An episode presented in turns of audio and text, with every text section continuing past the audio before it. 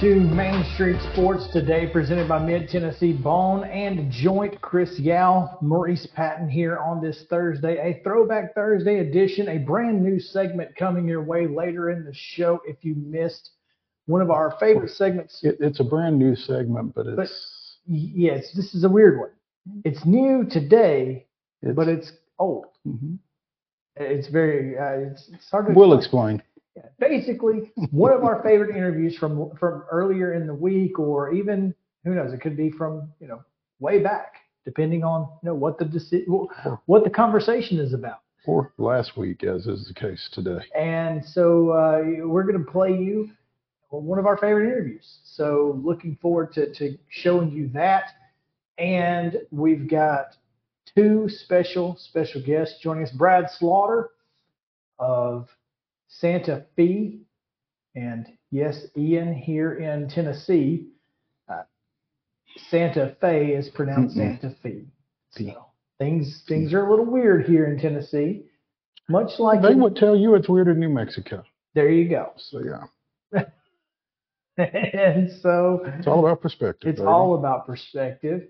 But uh, we do appreciate you guys hanging out with us. Again, Brad Slaughter is going to join us from the Santa Fe Wildcats. We'll also talk with former Ole Miss and Duke head coach, former Tennessee offensive coordinator, and former boss to brand new Austin Peay head football coach Jeff Faris. We're going to talk with David Cutcliffe, now serving as assistant commissioner of football in the Southeastern Conference.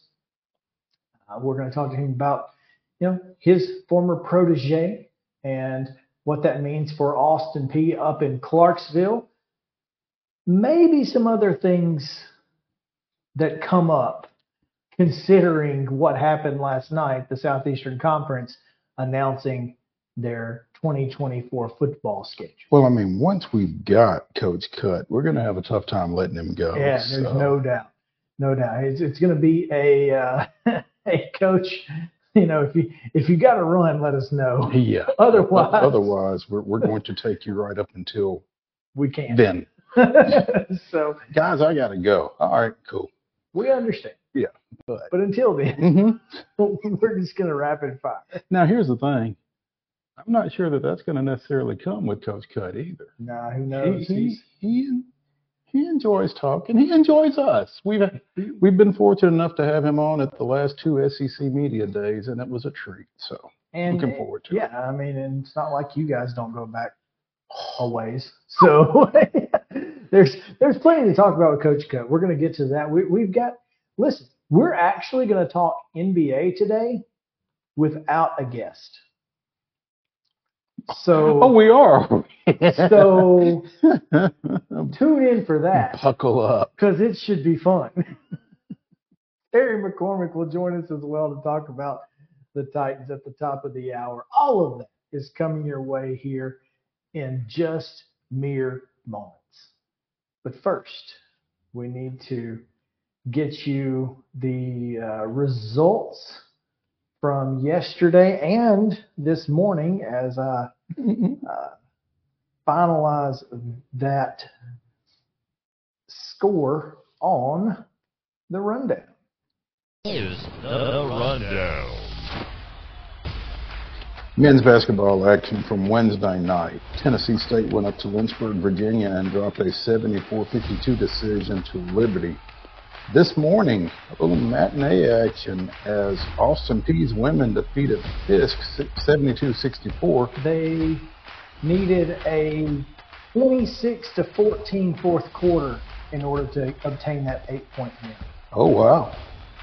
Okay. The Lady Bulldogs kind of serving notice, They, huh? they, they were they were Okay. certainly in the game. Good for them. Okay. Um, in the association last night, Houston with a 117-104 win over the Memphis Grizzlies. Today's high school basketball schedule, these are all doubleheaders, all beginning at 6 o'clock with the girls' games. Guys to follow. Clarksville is at Clarksville Northwest. Loretto is at Cornersville. Culleoka hosting Moore County. Donaldson Christian takes on visiting Lead Academy. Lewis County travels the short trip to Hampshire. Creekwood is at Harpeth. and Clarksville Northeast is at Henry County. Still trying to get Lewis County to annex. Dickson County is at Kirkwood tonight. Lawrence County hosting Muscle Shoals of Alabama. They bring the number one hits with them. That'd be great. Liberty Creek is at Maplewood. Mount Pleasant tonight on MainStreetMediaRadio.com. You can hear sultry tones of Wade Neely and myself. Giles County will be at Mount Pleasant 6 p.m. It is the Main Street Media Game of the Week presented by the Tennessee Highway Safety Office. We also have community at Murfreesboro Central. Rossview's at home against West Creek, and Kenwood goes to Springfield. And girls only action, Smyrna is at Holloway. What is that? I don't know. Okay. Holloway is a brand of sports clothing. That is what I know. That's the the the the, the, the old pullovers we have are Holloway. Mhm. That's, that's the only thing I know about Holloway. Holloway is in Murfreesboro. I did not know they had an athletic program. Apparently, They do. have a girls team, girls least. basketball at least. hmm Men's basketball tonight. Jacksonville State is up at Wisconsin, six o'clock on the Big Ten Network. Uh, women's basketball. Cumberland and Warner are probably over by now, as a matter of fact. Let's see if Cumberland has the score schedule. But they do. 58-39 winners were the Lady Phoenix. Phoenix? Lady Mhm. Phoenix? That's weird. Uh, at Warner, so winners there. They'll play tomorrow at 1 p.m. against Webber International down there at Warner. Also tonight, Chattanooga is at Lipscomb. And in the NFL, on Thursday Night Football, Amazon Prime at 7:15. It's the Chargers of Los Angeles and the Raiders of Las Vegas. Just so you know, And neither of them will be with their starting quarterback from week one. this will be the most least interesting Thursday night game since the Broncos Since, and since the last one, probably. Easton Stick getting his first career start for the Chargers with um, Justin Easton Stick from North Dakota State, I believe. I love. After um, Justin Herbert underwent season-ending surgery on a broken right index finger, and Purdue's Aidan O'Connell has been installed as QB1 for the Raiders. For a while now. And well, yeah, he's been in there for a little bit because Jimmy Garoppolo got exposed, basically, There you as go. did Josh McDaniel. and so that is, folks, your rundown.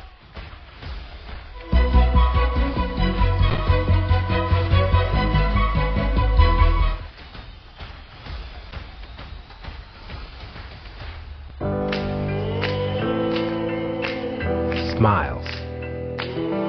These are the healthy smiles of real Delta Dental members. Welcome back. Yeah.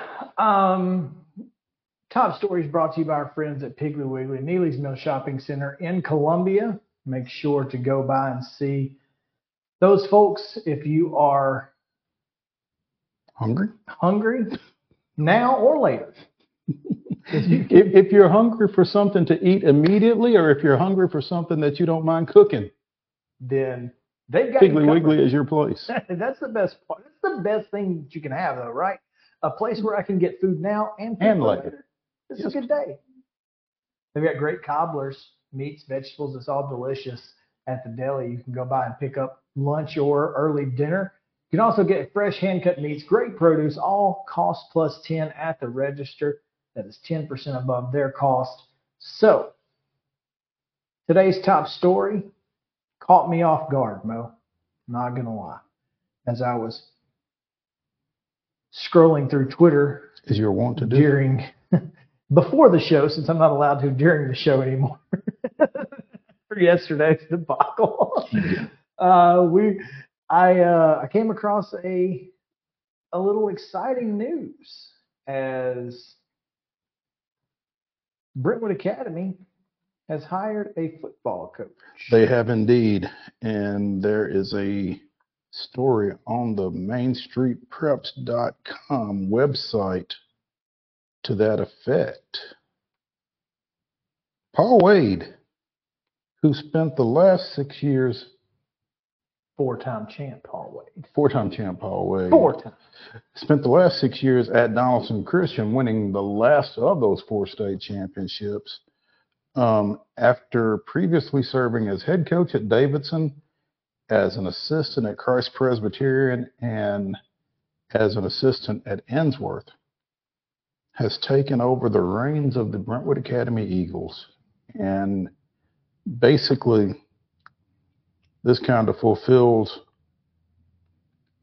the expectations of a number of folks in and around high school sports in Middle Tennessee, in that Brentwood Academy would stay a little closer to home with this hire after Jacob Gill, a former assistant over at Shiloh Christian in Arkansas, departed after one historically bad season in that program, two and ten. I don't think Brentwood Academy was that bad in their first season of football. Right. So You know, uh, well, to that point, that that division, that region is disgustingly difficult, and I understand that. But Brentwood Academy was one of the reasons it was supposed to be disgustingly difficult. and it turns out that the 2023 version of the Eagles were less than stellar. Um, that being said, you know, Paul Wade is, as far as it goes around here, probably one of the best coaches that they could have hoped to have gotten. I mean, Ingle Martin's not leaving CPA, and there's just that's that's just not happening. But when you talk about guys who are solidified in Middle Tennessee, have a long history of success. Paul Wade is right there among the tops of that list. Absolutely. And again, he's done it both as a head coach, four state championships, um, 12 state championship game appearances over 32 total seasons. Um, coached 21 Mr. Football finalists, seven winners, and has sent 70 players onto the collegiate ranks. So, and he's, and you said it, he, he was as good as they could have hoped to have gotten, I think. Um, well respected, not just for his success, but I mean, he's just, just a good dude He is a good dude. and he's going to get Brentwood Academy back on solid ground pretty quickly. I don't think they're that far from it. No, I mean when you've got guys like, and this article mentions a five-star quarterback George MacIntyre, uh, Tamari Hill, Colby Harmon, Shavar Young, and Easton Joyner. Those guys are among others. yeah, those guys are just the top of the the iceberg. I mean, it is it, it is a school that is just loaded with talent, just waiting to be uncovered, and they've got plenty of it. I think this is going to be huge. Um, Jason Matthews, athletic director and dean of community engagement at Brentwood Academy, said Coach Wade has been building football teams for years and works to get the most out of each individual student athlete. I think that's huge. More importantly, he also excels in building character, resilience, and a strong work ethic in his players. He will not be outworked, and the Brentwood Academy football team is in excellent hands. I think that that is as accurate a statement as you could say about Paul Wade. Yeah. Um, looking forward to seeing how this evolves. Meanwhile, Donaldson Christian is in the market for a head coach. Yeah, and you know that's that is the part of the coaching carousel that you know sometimes gets overlooked. There are dominoes. dominoes in fact. So what does Donaldson Christian do? How many of those folks from Paul Wade's staff follow him and you know, et cetera? So And meanwhile, it, it's interesting when you particularly look at Division Two because Donaldson Christian is available. Beach Battleground Academy is available. Ensworth is available. Um, it's going to be interesting. No, and I'm always curious, especially in D2, because it is a little bit, it's a little bit different. And when we've talked about this, about, you know, we talked about George Quarles, and how you know, he wants to stay in the in the Tennessee system, and to do that, you have to be at a public school. Right. And so, you know, Division two schools have typically now Ensworth, Brentwood Academy, they're a little bit different in that regard.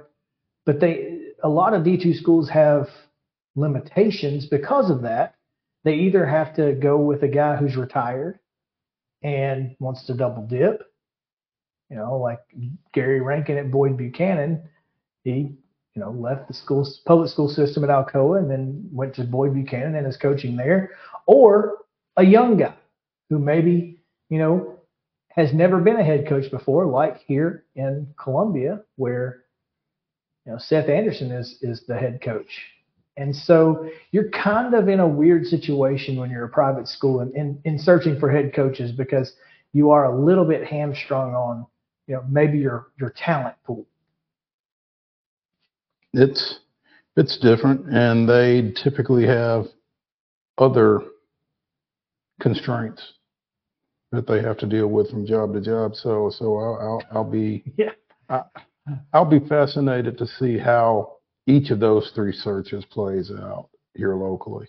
Um, but congratulations to Coach Wade and congratulations to the Brentwood powers Academy. that be at Brentwood Academy because I think they, well, I know they had to get this right, and I think they did get it right. So good for them. Absolutely. All right. Um, let's take a quick break. When we come back, we'll hand out some hardware. Now, do you want to do? Oh, I did it again. I did it again. for the for the second time For in the two second days? time, not just two. Did it last week too. Mhm. Did it last week too. Did not mean to. Let's go to the Tennessee Sports Writers Association's Players of the Week. Well, and I had them up and I lost them. Um, Jalen Page of Trevecca is the TSWA Men's Basketball Player of the Week. And I'm going to tell you why here in just a second. Because I too was caught a little off guard. Come on. Had a double double did Mr. Page in a big Trevecca victory over Malone at Malone. 26 points and 10 boards in the Trojans' 69 65 win Saturday in Canton, Ohio, which is where Malone is located. Um, he okay. Did not know also, yeah, well, now, now you know. Um, for the week, which also included a loss against Christian Brothers, Jalen Page averaged 23 and a half points, nine boards, um, 15 of 31 from the floor, 8 of 16 from three, and 9 of 11 from the free throw line. Um, It's a good day. that's that's not bad. On the women's side, we were just speaking of her team a couple of seconds ago. Um, Fisk senior Maya Buchanan in three games, the Lady Bulldogs lost to North Alabama, lost at North Alabama. They defeated Wiley College out of Texas, and they defeated Philander Smith out of Arkansas. But in those three games, Maya Buchanan averaged 27.3 points, 16.3 boards. She scored 29 of his 60 points in that loss to North Alabama, 12 of 18 from the floor with 11 boards. 26 points, 23 rebounds against Wiley, 27 points, 15 rebounds against Philander Smith. She, at the time of this announcement, had recorded double doubles in eight of her nine games, and two of those games were 2020 performances. Now, let's see if we can see. No, stats against Austin Peay are not posted yet. That's unfortunate, but I'm betting she had another big game today. So, congratulations to Fisk's Maya Buchanan and Trevecca's Jalen Page, the Tennessee Sports Writers Association's Women's and Men's Basketball Players of the Week. This is the second time Ms. Buchanan has been recognized. So, My guess is she had a pretty good day today too. my yeah. I'm just gonna I'm gonna throw I'm going on a limb and say it's probably what happened. I don't Mhm. know, but it's it's it's like It kind of feels like as she goes, so go the Lady Bulldogs. that is So, what it appears. Yeah. All right. Now, Now we'll take a break. On the other side, Coach's Corner with Brad Slaughter. He'll join us. We'll also hand out some hardware to some local folks and much, much more still to come here on Street Sports Today, presented by Mid Tennessee Bone and Joint. Welcome back.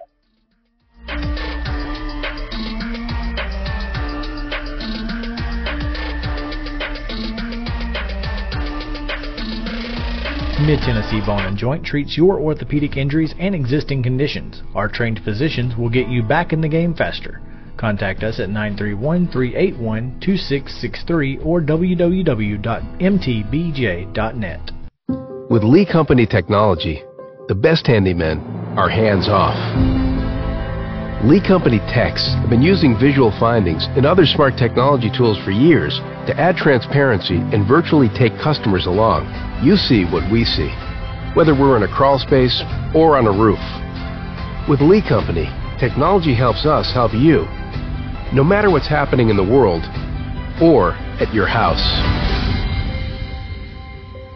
Jones and Lang Sporting Goods here in Columbia has been outfitting teams, officials, and anybody else from T-ball to college for 50 plus years. Be sure and check them out at 931-388-8060 or online at jonesandlang.com. Jones and Lang Sporting Goods, the look of a winner. Zion Christian Academy, zioneagles.org or 931-388-5731. You can schedule your appointment. Go tour their campus. It is beautiful over there and you're definitely going to want to see it. Again, it's zioneagles.org. Give them a call, 931-388-5731 and schedule your tour today. Custom Stone Handler supplies over 600 distributors and suppliers with quality stone products. Along with River Stone, we produce and distribute over 100 building, landscape, and other bulk products.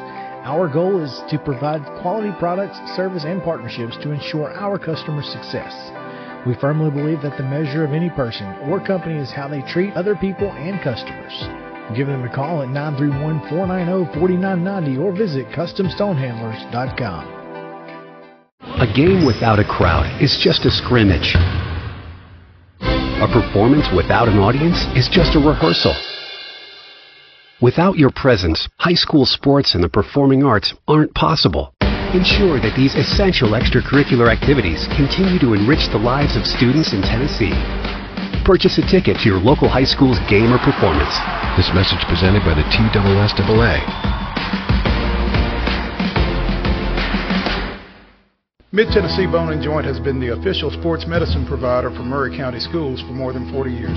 We specialize in orthopedic service, and our Ortho Quick Walk In Clinic lets you bypass the ER. Visit us online at www.mtbj.net.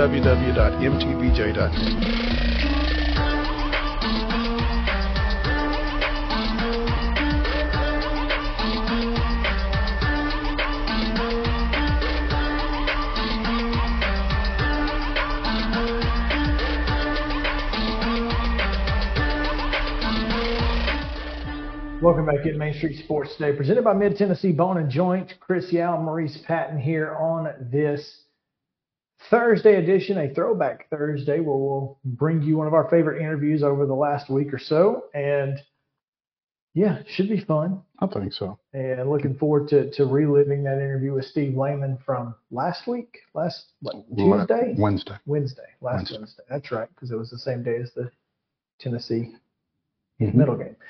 But that's coming up a little bit later in the show. We've also got David Cutcliffe who will join us, as well as Terry McCormick. But right now we stay in the preps ranks. We'll take you from preps to pros, I promise. But we're going to start in preps right now and go to Coach's Corner, where Santa Fe Wildcats boys coach Brad Slaughter joins us, uh, most likely from you know a secure location. Highly secure. Ve- Very secure here, guys.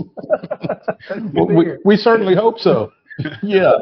Brad, appreciate you taking some time with us, man. Hey, um, two numbers that we need to throw at Brad. All right. Wind up, pitch. 10, And which is the number of games that Santa Fe has won in 10 tries. And so zero is not the second number? no, zero is not the second number. The Okay. second number is 1,964. Okay. That's the number of points that Santa Fe Junior Alden Slaughter currently has, making him one, the school's all-time leading scorer as a junior. It's a total that he adds to every time he goes out on the floor. And it puts him, now I know you're from Alabama, but I'm sure you can do this math. It puts him 36 points short of I did already do the math.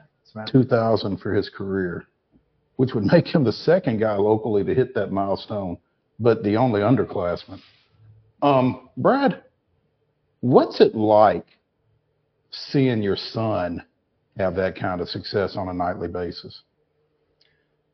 Uh, I, I mean, it's it's it's pretty awesome. I got, you got to say, you know, it's uh, coaching him from the time he was little. It's really how I got into coaching. You know, it was by accident. I, I only intended to uh, coach like a little kids league at uh, Zion. We, it was an up, upward was the league, and somehow I've, I've just kind of came with him the rest of the way, I guess. But uh, you know, he's he's loved the game since he was little. He's put in the work, and so uh, you know, to see somebody that, that works that hard get to, you know, go perform well, it's, it's, we're happy for him. You're a Santa Fe graduate. The Slaughter surname is pretty much synonymous with Santa Fe. Um, older son Andy graduated as the school's all-time leading scorer with 1,591 points. I don't know when Alden went by that, but clearly he blew by it. Um, again, he's a junior coming up on 2,000 points with an entire senior season to go after this year. I mean, Two, He's gonna- got a season and a half to go. yeah, he's going to put that number someplace where Well, it's going to be pretty safe by the time he gets done. But I mean, for you, uh, again, you, you discussed as a parent, but as a Santa Fe graduate, a Santa Fe product, to see somebody come through and, and do what he's done has got to be pretty, pretty amazing. Yeah, it really is. And, and I'll say, uh, we're, we're going to have to protect him from watching this for the next couple days. Uh, Does he not know? So no, it's all good. But uh, Okay. so uh, I I had a uh, teammate when I was in high school in Santa Fe, real good basketball player that uh, was approaching a thousand points.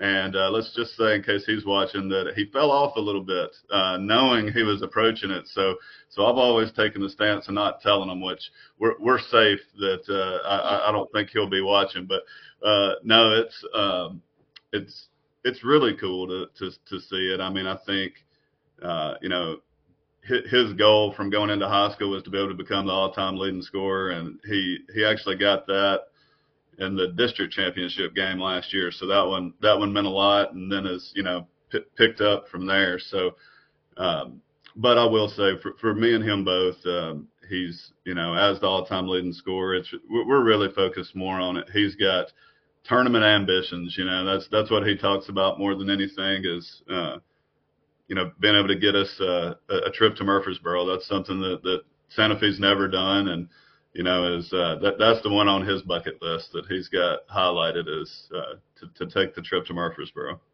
And and I would imagine that one burns kind of bright from the standpoint that you guys fell in a home sectional his freshman year. One of the best high school games I've seen, by the way. Yeah, But fell in the home sectional his freshman year, lost in the region quarterfinals last year. Yeah, right? region quarterfinals last year. Yeah, And so really kind of feels like a little unfinished business for you guys coming into this year, I guess. yeah, it does. Um, and you know, it's it's just such a competitive district and region, and um, I, I think what the you know the second number you threw out, the ten and zero, what's uh, you know the the reason we're there is just respecting our opponent every single night.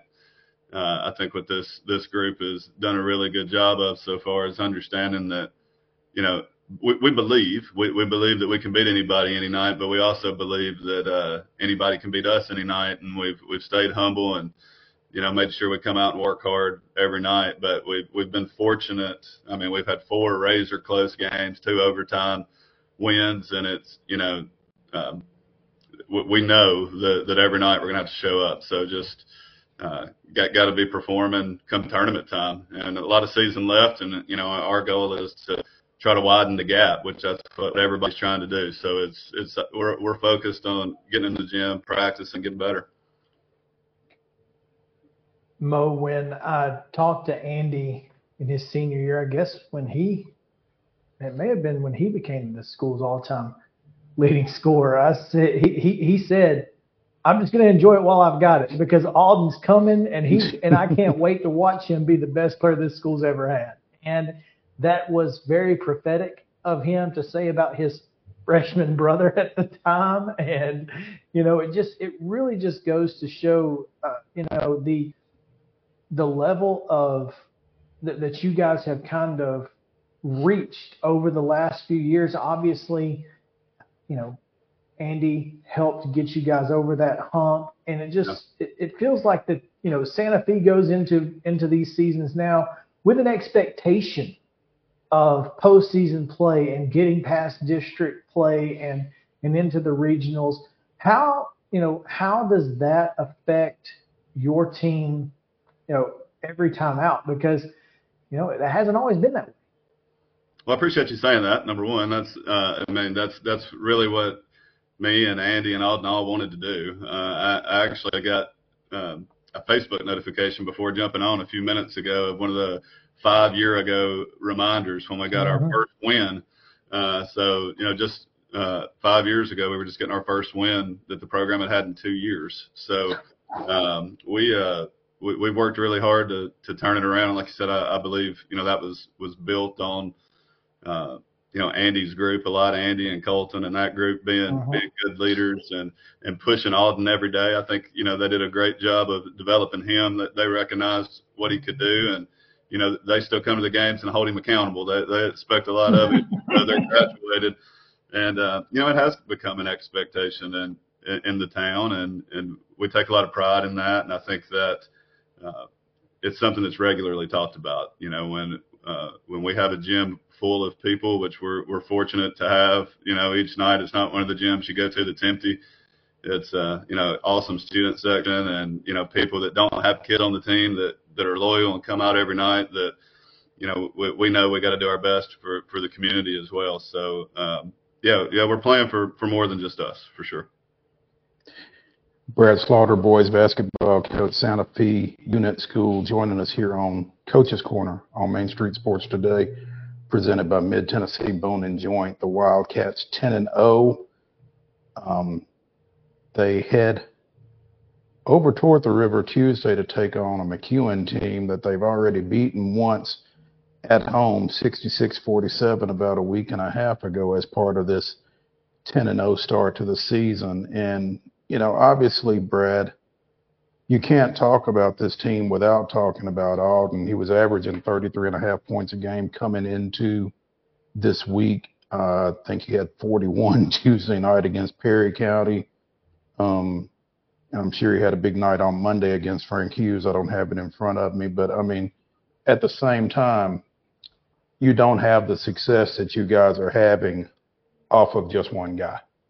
No, I mean that um, that's that's the the complete difference, you know, from from the last couple years and his uh, freshman year is that you know we got other guys doing it. Uh, we've number one, it's you know, as you hear me say all the time, it's the, the coach's thing, I think, but it's, you know, it's based on our defense. We, uh, which, which truly takes five. You know, if, if we ever have a get one guy that's not defending at a really high level, you can tell it and, you know, the whole unit breaks. So I think, you know, number one, all of the guys, even the ones that aren't in the scoring column, you know, the Austin Hazlett, uh, Caleb Hazlett, those, those guys don't score a lot, but, those are two of the, the better defensive players you'll see, especially for their size. They, they, they work hard for us every night. And, um, you know, we've, we've been shooting it well. I mean, m- making accents, shooting at 40% from three point line, averaging, uh, I believe, just over 16 points a game. Uh, you know, Alden shooting it close to 40% from the three point line. Jack Slaughter coming off the bench for us is shooting it at 40% from the three point line. And, uh, you know, multiple guys getting in the scoring column. I think we had, um, was looking at, I think we had 13 games last year that uh, we had less than six points from people outside of Alden and Macon, and that has we have not had that happen yet. So uh, we're we're getting the, the contribution from all the guys, and you know we talk about everybody being a threat. So uh, you know the, the the way teams like to play Alden, it's it's going to open things up, and if we can you know continue to take advantage of that, things will open up late for him, which is you know really what happened uh, against Frank Hughes.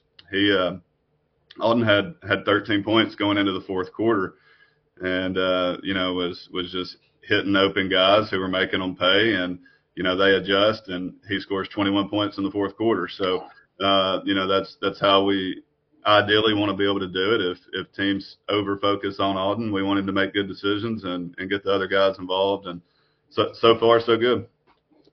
You talk about this defense, Brad. You guys have given up 55 points twice this year, given up 50 points twice this year, and your other six games, you've held opponents to 48 or less. And again, with the way you guys play offensively, you got to like your chances when you're doing that on the other end. Right, like as you said, we, we get up and down the floor and have a lot of possessions in the, in the games that we play. So, um, you know, we, we really just try to focus on our opponent's field goal percentage. Uh, you know, we, we want to we want to keep our opponents in, in the low 30s or, or lower, and uh, and and not allow second second chance shots. So uh, rebounding's been a big focus too. Um, we, you know, defense doesn't do you any good if you don't finish it and rebound. So uh, we're we're still got some some improvement to do there, but we've uh, we've won more games on the rebound battle than we've lost. Which you know, again, I think last year we we out rebounded our opponent twice last year. So um, that's that's something we're really focusing on that can help us come tournament time if we continue to get better rebounding. Well, you mentioned it, how you know you talked about how guys play for their size. You don't have a lot of size, so when you've got you have to have five guys going to the backboard every single possession, and you know to be able to get kids to buy in and be tough and physical that way is is really impressive. I mean, you, you guys do a great job of rebounding basketball. Yeah, uh, yeah, we do, and and I'll say I think uh, there's little credit I can take for it. Some, sometimes toughness is is just in some boys, and you know we got some some boys I believe are born tough uh, that, that just like to get after it and like to bang, so so they they make it easy on me. Well, oh, you, guys have had a fantastic start to the season. Obviously, you know the real season is still ahead of you, you know, but but it has been a a really uh, really impressive start to the year. And so, how, how do you feel going into district play? How do you feel like this team stacks up now that you've seen some other guys, some other teams in the district, as well as your guys actually get on the floor? Well, I think it's you know probably part of our success, but um, I'm I'm nervous every night we line up, Chris. Uh, you know, I, I don't know who made this schedule, but you know, I, I, I really do feel like every team we've played so far could have beat us, and and I don't see that changing much. You know, as as we go into district and, and region, you know, uh, Richland's obviously tough. Eagleville in the region, we played them twice. Very, you know, fortunate to come out with a win in both of those. So uh, it's it's a really tough district and and region, and we just gotta, you know, again try to try to widen that gap and and do the little things right and um, rely on our defense. So. I think we we start with Culleoka at home. Uh, we are lucky to have a little bit of a, a home start to district play, so I feel good about that. But got to bring it every night for sure. Three straight home games to open District 10A play. Once you do come back from the holidays, you got Culleoka, Cornersville, and Richland all coming to your place. And if you're going to that Richland game, you might want to get there early Mm-hmm. because Yeah. the Wayne Walters Gymnasium is not large, and I think there will be plenty of people wanting to see that ball game. So um, we're looking forward to it. Save me a seat. We'll- Brad Slaughter, the boys basketball coach at better Santa. Fe If you, want a, if you want a seat stage, you need to talk to you need to talk to the boss, not to Brad. Trust me, Yeah. I, I've got Ashley's phone number as well. She, she runs the show there. Yeah, reach Well, out to her. I, I, I think I'll be in good shape. But, you um, will. Brad, we appreciate it, man. Thank you for joining us here on Coach's Corner. Yeah, guys, thanks for having me. See ya. All right. All right. The countdown has begun Yeah, I'm telling you. to 2000. Actually, it's been on for, for a minute, I think. So again, you, you I, I thought you were going to ask me if you could hop a seat on the bus. I don't think I'll be done here by the time they leave. Probably we may just have you on the show from the bus with your phone. There we go. There we go. The road, sh- the road show. the road show for sure. All right, let's hand out some hardware, man. So we we we've got some local folks who deserve a little recognition, Absolutely. and so we'll start with the End to Win Life Team of the Week, presented by Custom Stone Handlers. Again, 931-490-4990 is the number. CustomStonehandlers.com. They proudly encourage young people to get in the game. Our custom stone handlers into Win Life team of the week this week is the Summertown Lady Eagles. Picked up a couple of victories last week 66 30 over Collinwood, 68 46 over at Spring Hill, and nicely dovetailed with the return of senior guard Carly Campbell, who had um, she had a thoracic outlet syndrome situation that kind of impacted her golf season and they were still trying to get that addressed and and she missed the first few games of the basketball season but you know anytime you get a senior guard an experienced senior guard back it makes a difference and I'm it sorry, what- certainly did What did you say her name was? carly campbell think is that what they call? I don't know. oh they call her rue yes i'm sorry. in case in case you ever If- go to a yeah, if you, yeah, I'm sorry. If you didn't know who Carly Campbell was in Summertown, you might not. Rue is back, and she's back with a vengeance. Yes. So, um, a couple of big wins for for Summertown last week, as they are our custom stone handlers team of the week. The Mid Tennessee Bone and Joint Athlete of the Week. It feels a little odd recognizing This person in basketball. Exactly.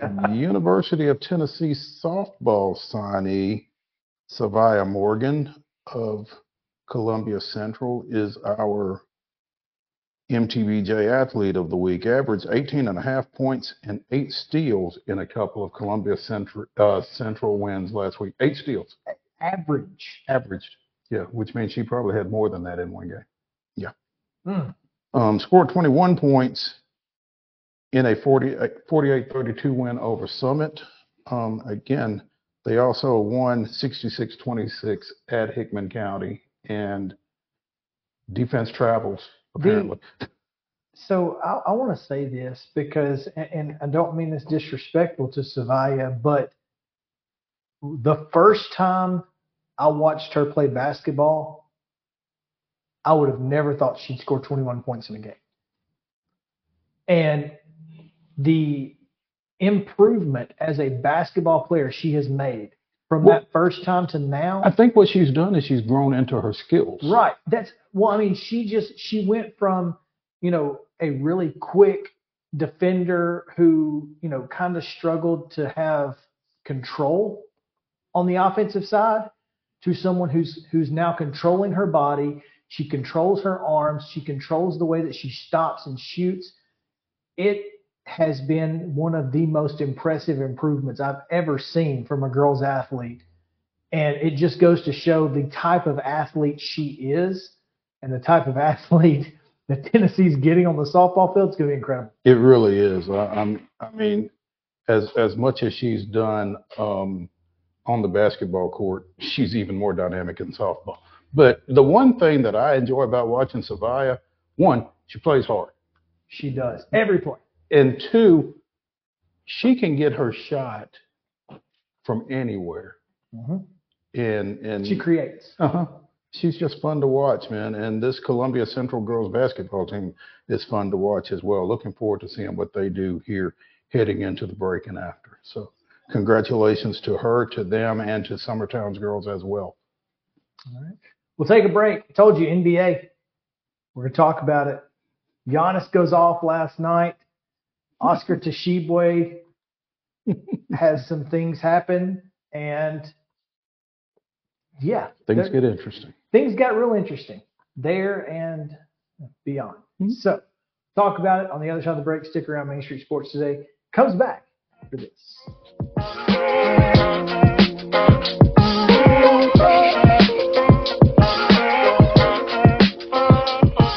Mid Tennessee Bone and Joint treats your orthopedic injuries and existing conditions. Our trained physicians will get you back in the game faster. Contact us at 931 381 2663 or www.mtbj.net.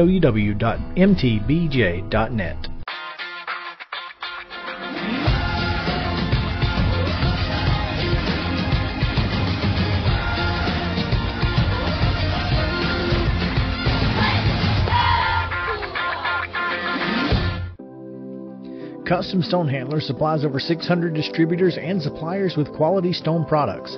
Along with River Stone, we produce and distribute over 100 building, landscape, and other bulk products. Our goal is to provide quality products, service, and partnerships to ensure our customers' success. We firmly believe that the measure of any person or company is how they treat other people and customers. Give them a call at 931 490 4990 or visit CustomStonehandlers.com. A game without a crowd is just a scrimmage. A performance without an audience is just a rehearsal. Without your presence, high school sports and the performing arts aren't possible. Ensure that these essential extracurricular activities continue to enrich the lives of students in Tennessee. Purchase a ticket to your local high school's game or performance. This message presented by the TSSAA.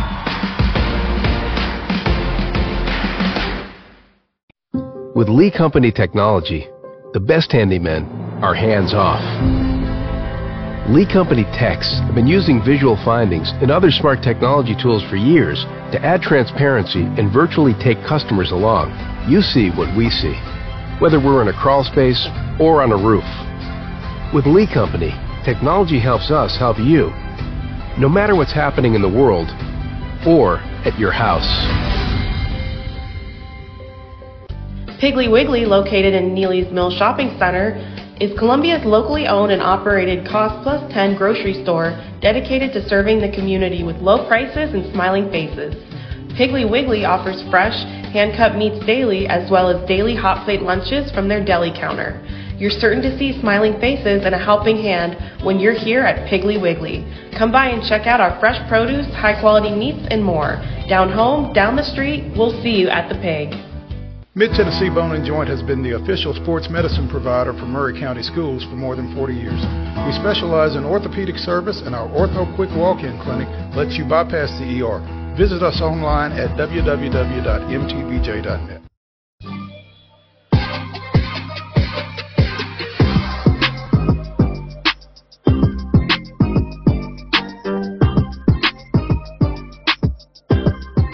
There we are. That was weird. Hey, welcome back in Main Street Sports today, presented by Mid Tennessee Bone and Joint. Chris Yow, Mo Patton, and Wade Neely's in studio now. As again, he gets gets set for tonight's Main Street Media Radio Game of the Week, presented by the Tennessee Highway Safety Office, Giles County, Mount Pleasant. Cat Girls, fight. yeah, it's going to be fun. It's the Cat fight. Bobcats, Tigers. county cats and county cats. it's just all kind of we go. whatever. But yeah, it's going to be a lot of fun. I will be on the call with him, so looking forward to that as well. Looking uh, mainly looking forward to dinner. Mm. Mm. that's that's what I'm looking forward to. You I'm not better gonna hurry. Oh, we'll, we'll, yeah, we're, we're gonna get out of here pretty quick. I can tell you. You know what? I might catch up with y'all. You it's might not be- that far No, from there to Hampshire Unit School.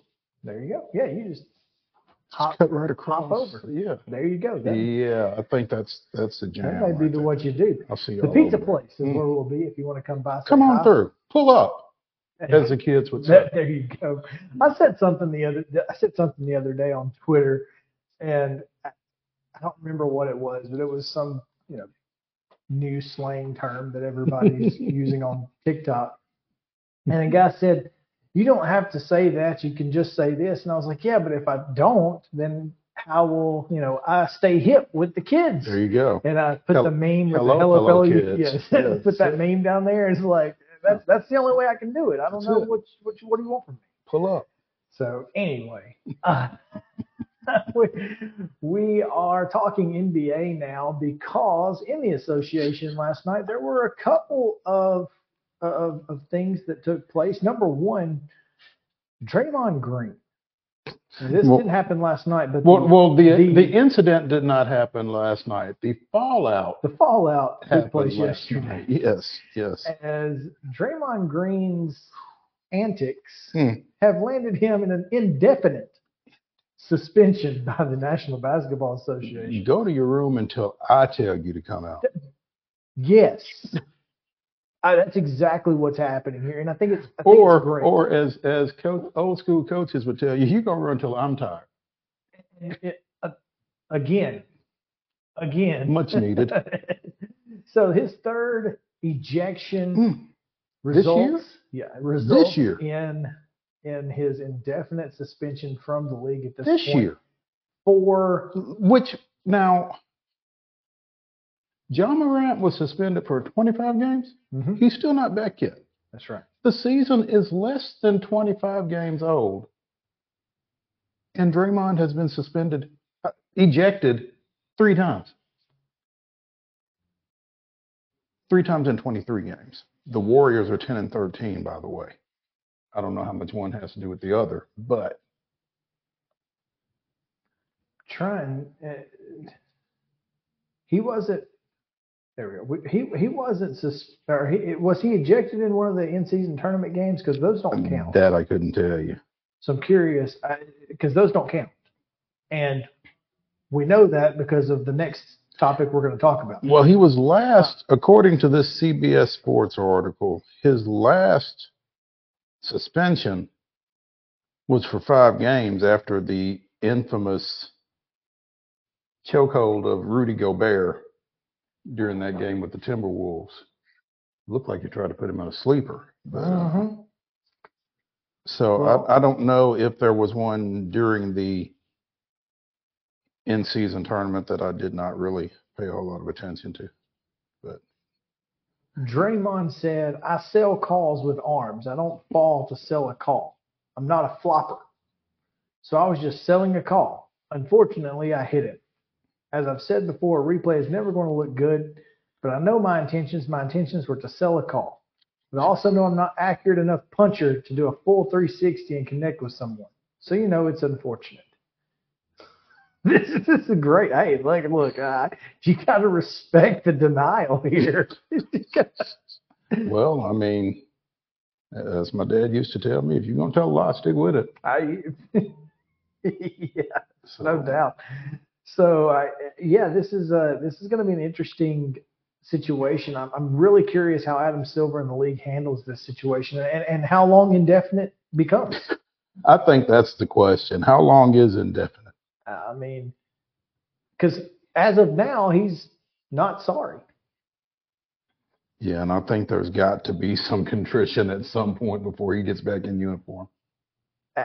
After, So, after further review, you know what? I, I really am sorry. I mean, And I don't know. I don't know how you get there from, from that. that denial, I, I don't know how you get there. I don't know how you get to my bad from I didn't do it. yeah. so, this is going to be It wasn't a punch. Yeah, no. This is going to be interesting. This this will be one of the more interesting things that happens in the NBA this year. So, does he get more games or less games than Ja for doing something that is legal, was not on the court, was not in season, was it? I don't know. Did not involve another player. Did, did, and certainly did not involve actual assault. Right. So, does he get more or less? I think it ends up being less. That's unfortunate, I, I, I especially given Draymond's history. yeah, I think it ends up being less if if he does find a way to say he's sorry. But uh, what? Yes, Justin, give us give us that statement. I have a lot of respect for him. Obviously, even before this, I still have it. I don't know what people go through, but he's an NBA champion for me, Hall of Famer still. And that's from the dude he hit. So, yeah, I, I mean, whatever. Anyway, so in season tournament games don't count, at least not for points. And last night, Oscar Tshiebwe, the Kentucky product, scored his first official points in the National Basketball Association. Good for him. Good for him. Unfortunately, How many points did he score?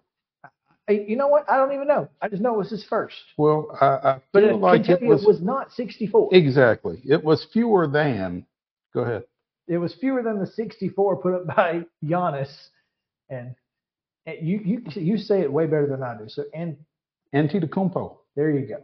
I'm going to point to you like that, like, like Pete Thamel. Pete Thamel. There Uh, you go. But Giannis puts up 64, which is not only a career high for him, but a franchise record for the Timberwolves. No, no, no. For the Timberwolves.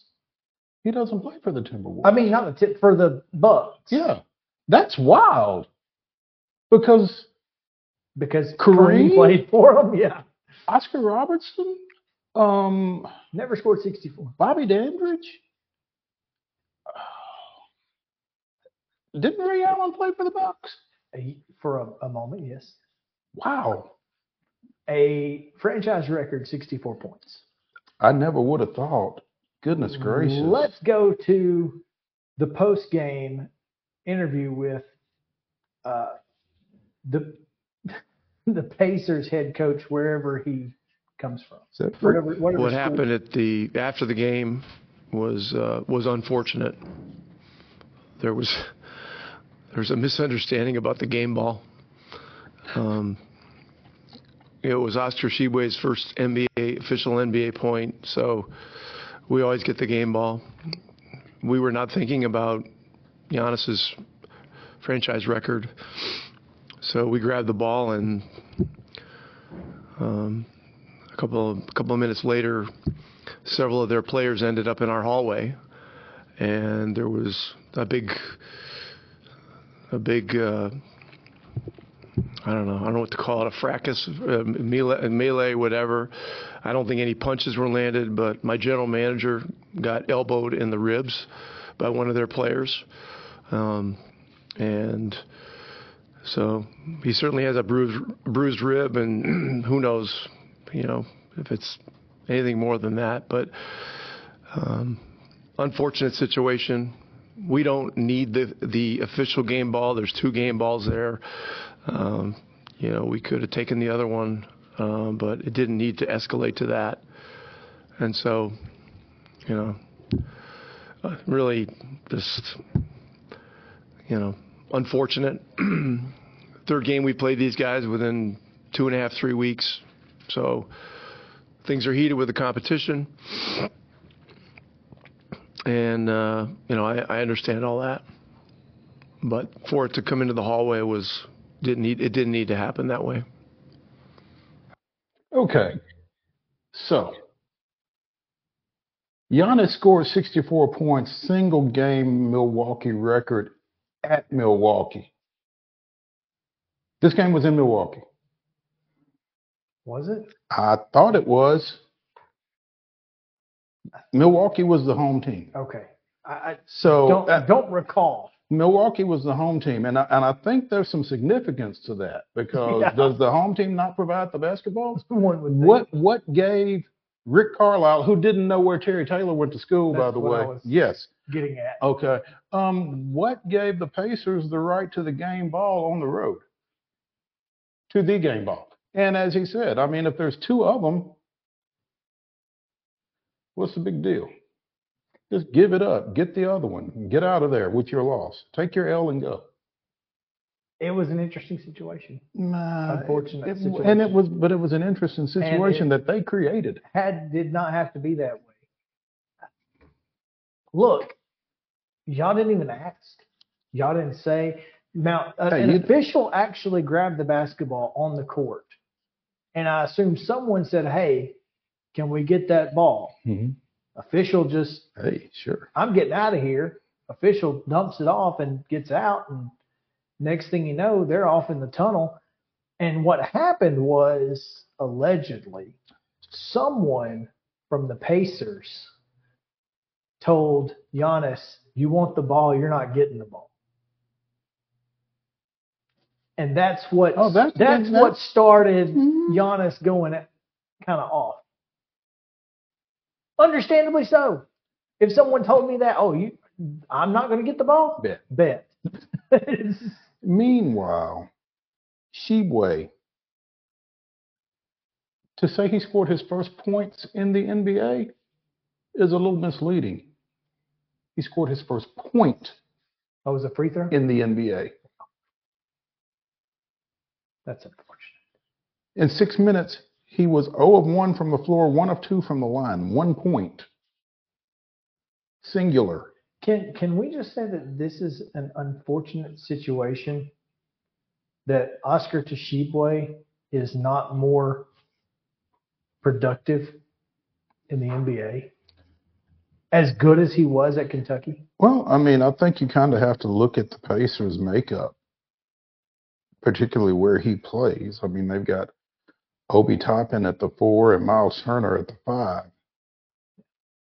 So I'm not sure how much opportunity there is for him. for him to be more productive. Meanwhile, Ben Sheppard, former Belmont standout, scored eight points in six minutes last night. Didn't take weren't trying to get a ball for him though.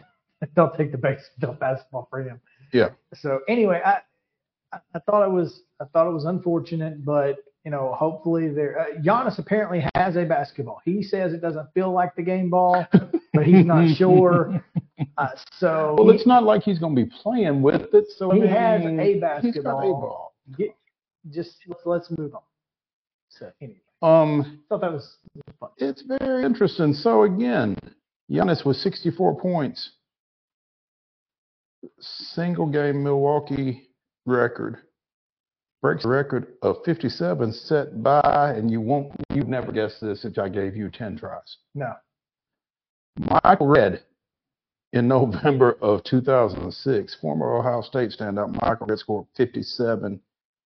Giannis scored 55 in January of this year, which tied Kareem's Bucks high.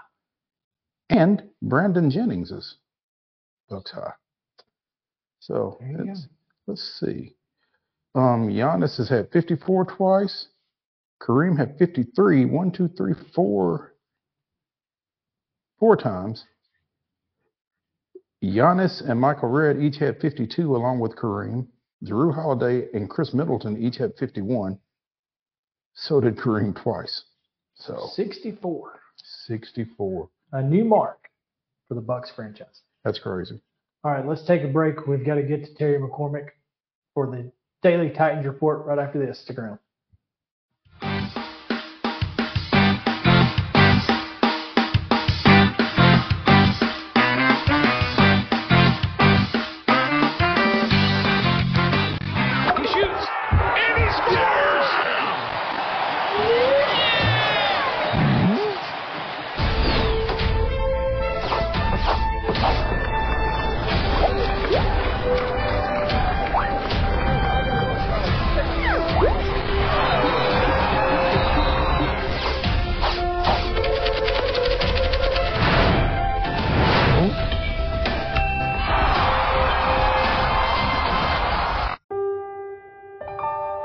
This holiday season, the largest lantern festival in the country returns to Nashville Zoo. Witness more than 1,000 handcrafted Chinese lanterns featuring brand new designs, including towering mythical beasts, a life-sized Santa's workshop, and a 100-foot-long dragon. Welcome back to Zoolumination at Nashville Zoo. Bigger, brighter, and better than ever.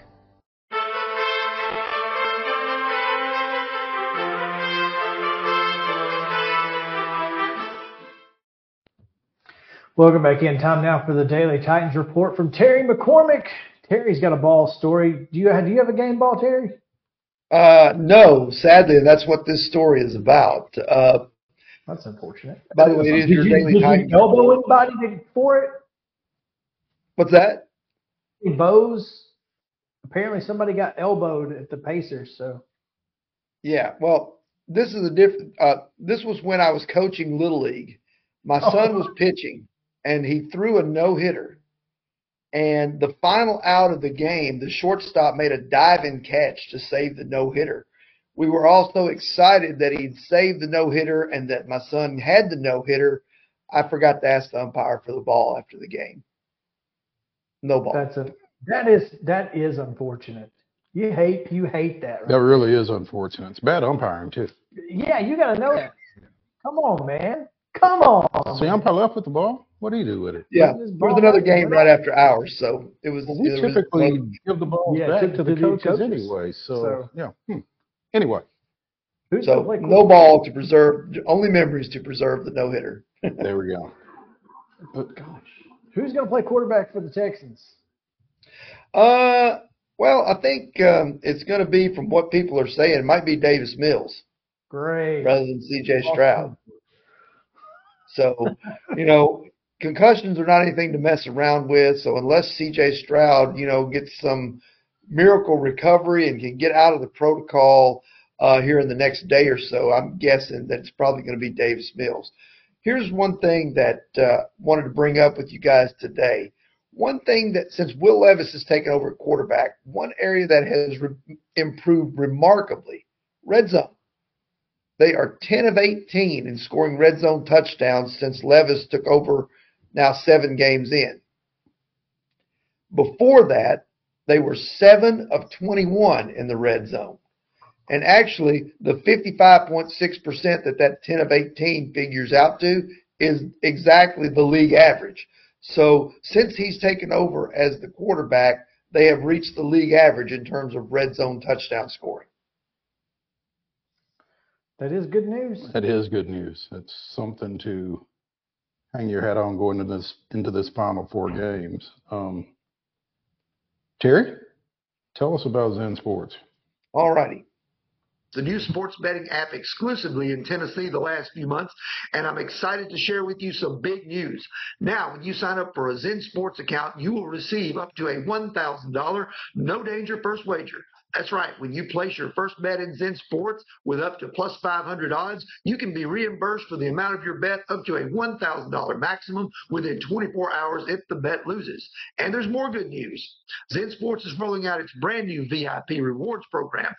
This new VIP rewards program will allow top tier customers to earn more bonuses, comps, and perks. The VIP program is by invite only, so if you feel your Zen Sports play qualifies for VIP consideration, please check out the program details and apply at zensports.com slash VIP. No other sportsbook will offer you a premier sports betting experience with 24-7 top-tier customer support and faster withdrawals than Zen Sports. So what are you waiting for? Get going and download their app at zensports.com today. Zen Sports, betting just got better. Gambling problem? Call 1-800-889-9789. Terms and conditions apply. Must be 21 and older and in Tennessee to bet.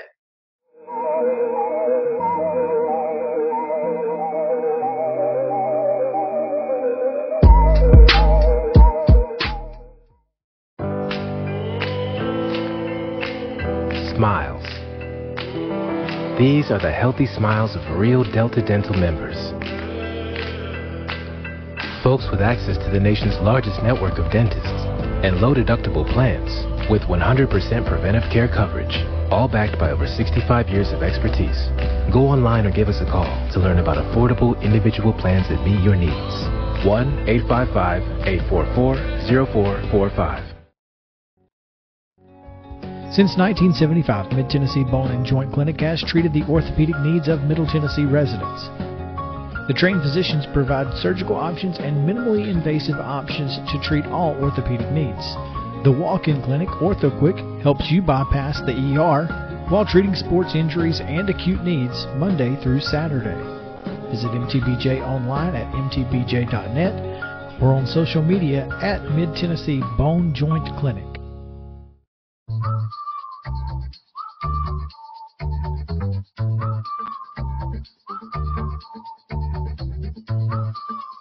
Welcome back in. Chris Yalmo, Patton. It is Throwback Thursday. We're going to throw it back to last week when we talked with Steve Lehman about Middle Tennessee State hiring Derek Mason.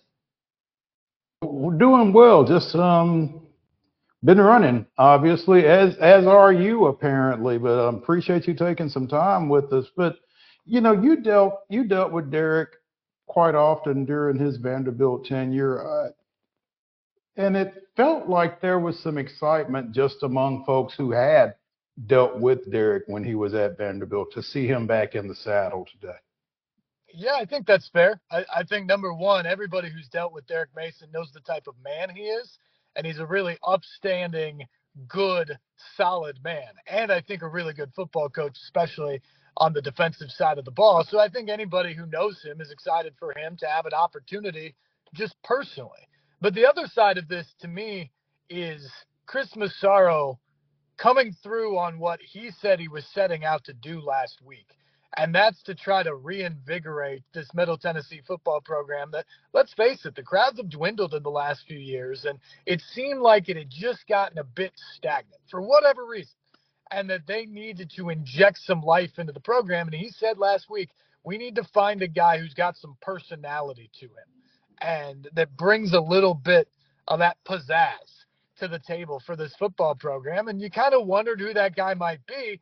And what better guy than a guy who has a great personality that's known in the area, that's known by high school football coaches around to come in and excite your fan base. And the other thing about it is it's not just the fan base, but I think you have a lot of people around the country who wouldn't normally pay attention to the Middle Tennessee coaching hire that perked up yesterday when the report started to come out that it was Derek Mason, a former SEC coach, a guy who had a lot of success in the Pac 12 as a defensive coordinator at Stanford, and a guy with NFL ties. For Middle Tennessee to attract that coach, I think you had a lot of football people take notice. And you know, Steve, for all of the naysayers with regard to his record at Vanderbilt, Derek Mason is one of two coaches that have taken Vanderbilt to multiple bowl game appearances. Yeah, that's, no, that's a very good point. That was one of the things that I had tweeted at me or X'd at me, whatever it's called now, by multiple people today about, oh, 25 and 57 record or 10 and 46 in the SEC. Well, first off, Middle Tennessee isn't competing in the SEC. And I think we all know Vanderbilt has some challenges. Clark Lea's learning that right now. And every coach other than James Franklin has learned the hard way about the Vanderbilt job dating back to World War II. That's how far you have to go back to find the coach before Franklin to have a winning record in his time at Vanderbilt. That is not an easy job. And Derek Mason got them to two bowl games in that time. It didn't end well, but he made them competitive while he was there. They were more competitive early on in the Mason era than they have been during Clark Lea's first three years. And you can say that about many other coaches there. So I think there's a good track record of Derek Mason, the football coach. And now he has an opportunity to school that he's not going to have to deal with quite the same academic standards. No knock on Middle Tennessee, but it's not trying to get SEC caliber football players into Vanderbilt and deal with that. You're not dealing with the resource game of Vanderbilt versus Georgia or Alabama or Tennessee and he just gets to go coach ball with a fertile recruiting ground right there in Rutherford County and the surrounding area here in Middle Tennessee, where I think he can put some pretty competitive football teams on the field almost immediately. And I think a lot of people in this area are going to be excited to see that. And go back and look at the rosters that he put together at Vanderbilt. He recruited this area. And so as Chris Massaro was saying, he doesn't need a GPS to get to Brentwood or to Ravenwood or to Riverdale or to those places. He knows he's been on those campuses. He's recruited at those schools successfully. And his team showed that when he was at Vanderbilt. And I think that's going to be something that's going to drive some excitement in this fan base as well. Seeing yeah, local I think kids. so. I think so because when you have people who grew up watching guys play at Ravenwood or Oakland or Blackman or up at one of the Nashville schools or, or a Brentwood or something like that. When you see those kids then play for the local university, it's something to get behind. And I'm with you, Mo. I was sitting there today when Derek was talking about going around to Rutherford County and going to some of the high schools. And I was sitting there thinking, I bet it's like 85% of the time an FBS football coach is hired, and he couldn't tell you the county he was in at the introductory press conference because he's moving from across the country or across state lines or whatever, and he's been there for 12 hours. And now mm-hmm. they just gave him a new tie reflecting the school color, and he goes out there and tries to act like he's one of them. Derek Mason has lived in Middle Tennessee for 10 years. He knows Rutherford County. He's recruited Rutherford County. He knows the coaches down there. And I think that is a really unique advantage that he has as he tries to hit the ground running. First of all, to try to convince the guys he has in the program right now that he wants them and that they need to stick around. But also, he's got what, 20 days before National Signing Day? So he's got to get out there and beat the recruiting path, whether that's at home or out across the country. And to have that advantage of already knowing the local high school coaches, knowing the Kevin Creasy's, knowing those guys down there in that area that spoke very highly of him, that's a huge advantage out of the gate. Absolutely. And Chris Massaro even pointed that out, that he kind of had a, a home field advantage, so to speak, from that standpoint. So, um, Steve Lehman with News Channel 5 joining us here on Main Street Sports today, presented by Mid Tennessee Bone and Joint. Um, it just feels like a, a good hire, a great hire. I mean, I, I'm a little biased, I guess, but just from an objective standpoint, Steve, I mean, Tim, what's what's his last name? The DC. Tim Banks. Banks. Yeah, Tim Banks. I'm sorry. Was the other guy whose name was closely associated with this vacancy, and I don't know how far they got or what happened that he wasn't the guy, but Derek feels like to me a better fit for everything that we've already talked about. Yeah, I think basically everything we lined up is the advantage that he has over Tim Banks. He already was a head coach. He already lives in the Middle Tennessee area. He knows the recruiting ground in Rutherford County extremely well and around the Middle Tennessee area. All those things to me make a lot of sense and makes Derek Mason a really good hire for this. Now, will that translate to wins? And most importantly for Middle Tennessee fans, will it translate to championships? Because Rick Stockstill won a lot of games as the head coach in Middle Tennessee. And Derek was quick to point out today that he really laid the foundation for what Middle Tennessee football can be in the FBS and in Conference USA. And now it's his job to build on that legacy. That's all well and good. But what Middle Tennessee fans really want to know, I hear all the time when they talk to me, is are we going to win Conference USA? Are we going to win championships? Because that is the thing that has been missing. And there's really no reason why they can't do it. And I think there's a lot of fans out there who have been frustrated as the conference itself has basically been completely overhauled in recent years. Just about the only teams that are still in it that were there just a handful of years ago are Middle Tennessee and Western Kentucky. I think a lot of the fans believed if that's the case, shouldn't we be competing for a championship every single year, if not winning it? And the fact that it hasn't happened, I think, has rubbed a lot of people the wrong way.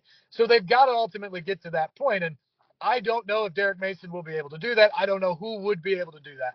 But I think at least on day one, he wins you the press conference.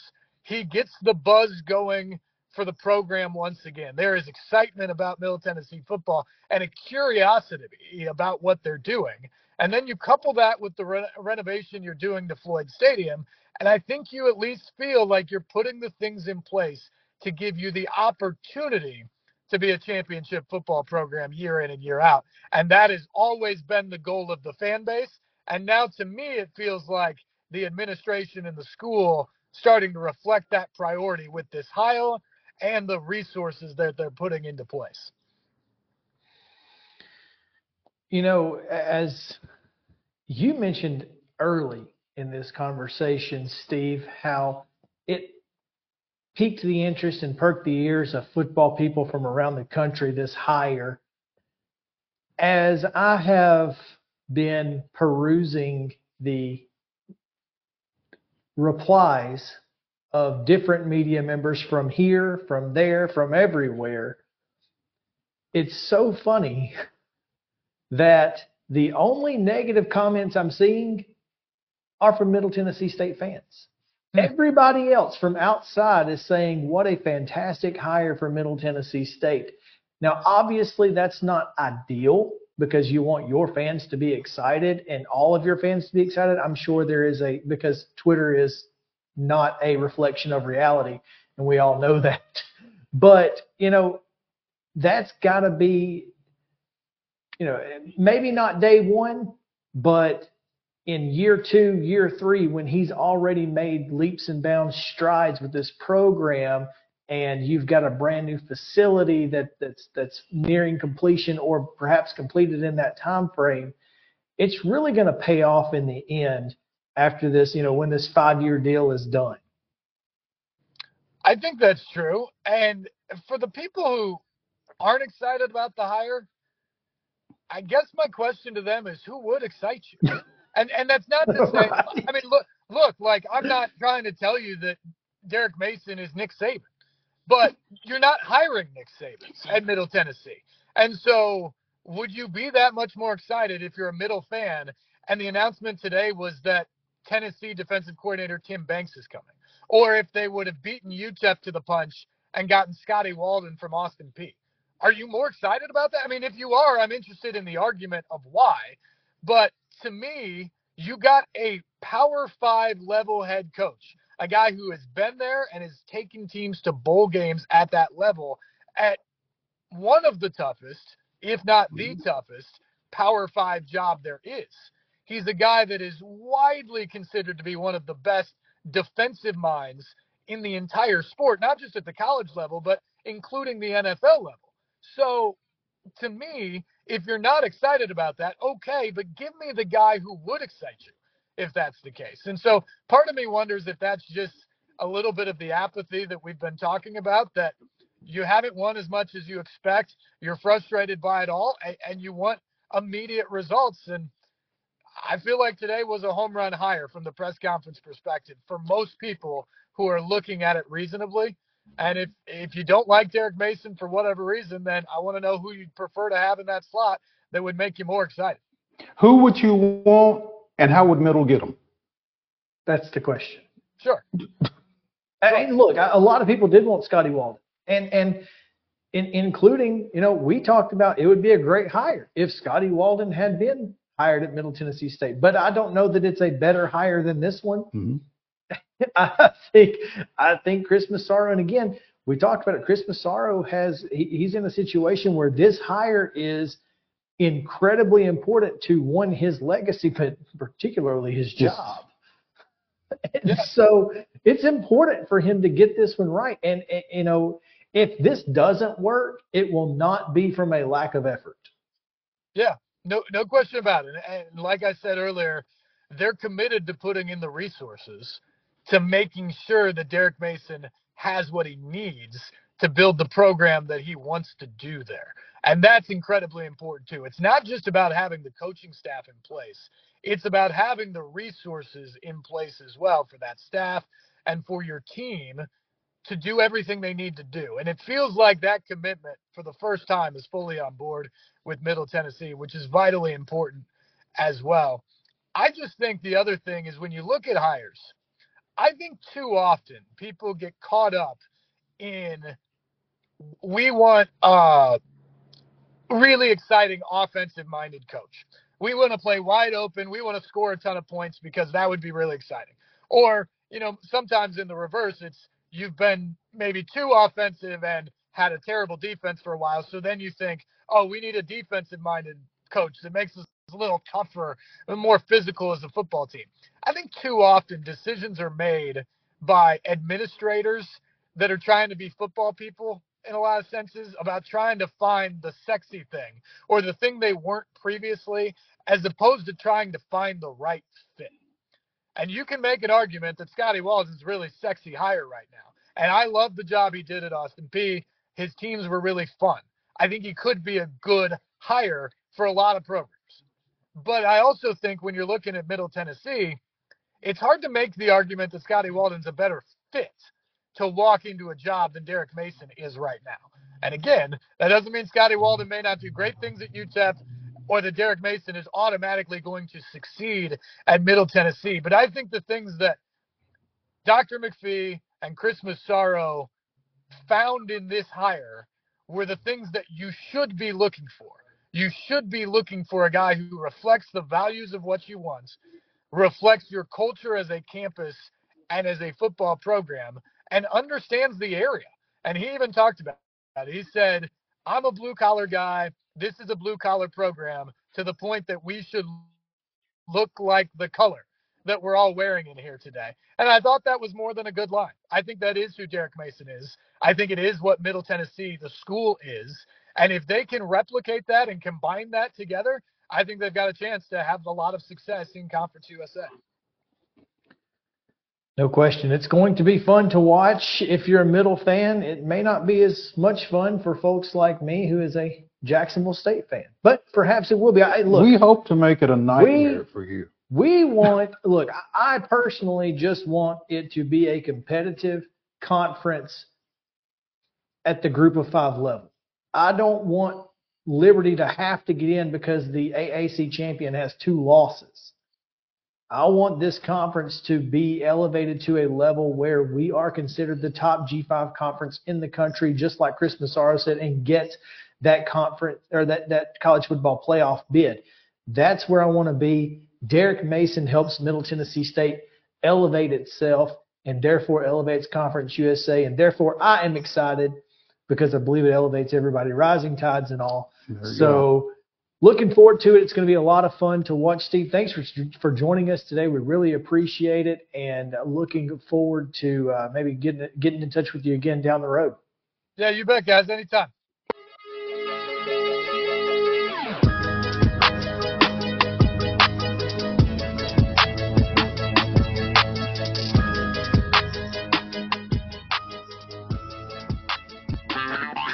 This is Chris Yow with Main Street Sports Today. Every show, Mo Patton and I welcome friends from all across the sports landscape, from high school coaches and reporters to national, college, and pro sports personalities. You never know who might stop by for a chat.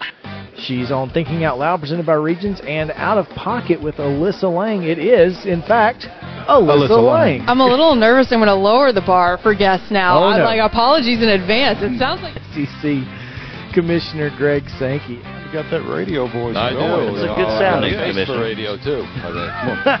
As do we. And then here's the other thing. You guys, you're spot on with the name. Everybody wants to be on Main Street.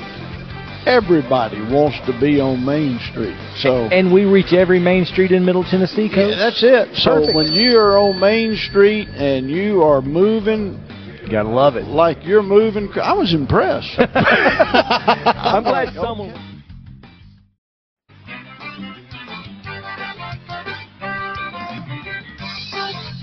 I don't know if that was on purpose or not, Justin, but that was a heck of a promo considering that the last guy in the promo is our next guest. So what a segue it is. Absolutely. It makes it easy to bring SEC Assistant Commissioner, former Duke football coach David Cutcliffe into Main Street Sports today. Coach, welcome back. How's it going? Well, good. I've been listening uh, to the previous segment. I'm looking at the stuff behind you. I'm catching an orange and white jersey with Manning on the back put me in a good mood. Appreciate that. And then uh, Derek Mason is a good friend and uh, someone that I think very highly of. He and his wife both will bring a lot of uh, energy and genuineness uh, to Murfreesboro.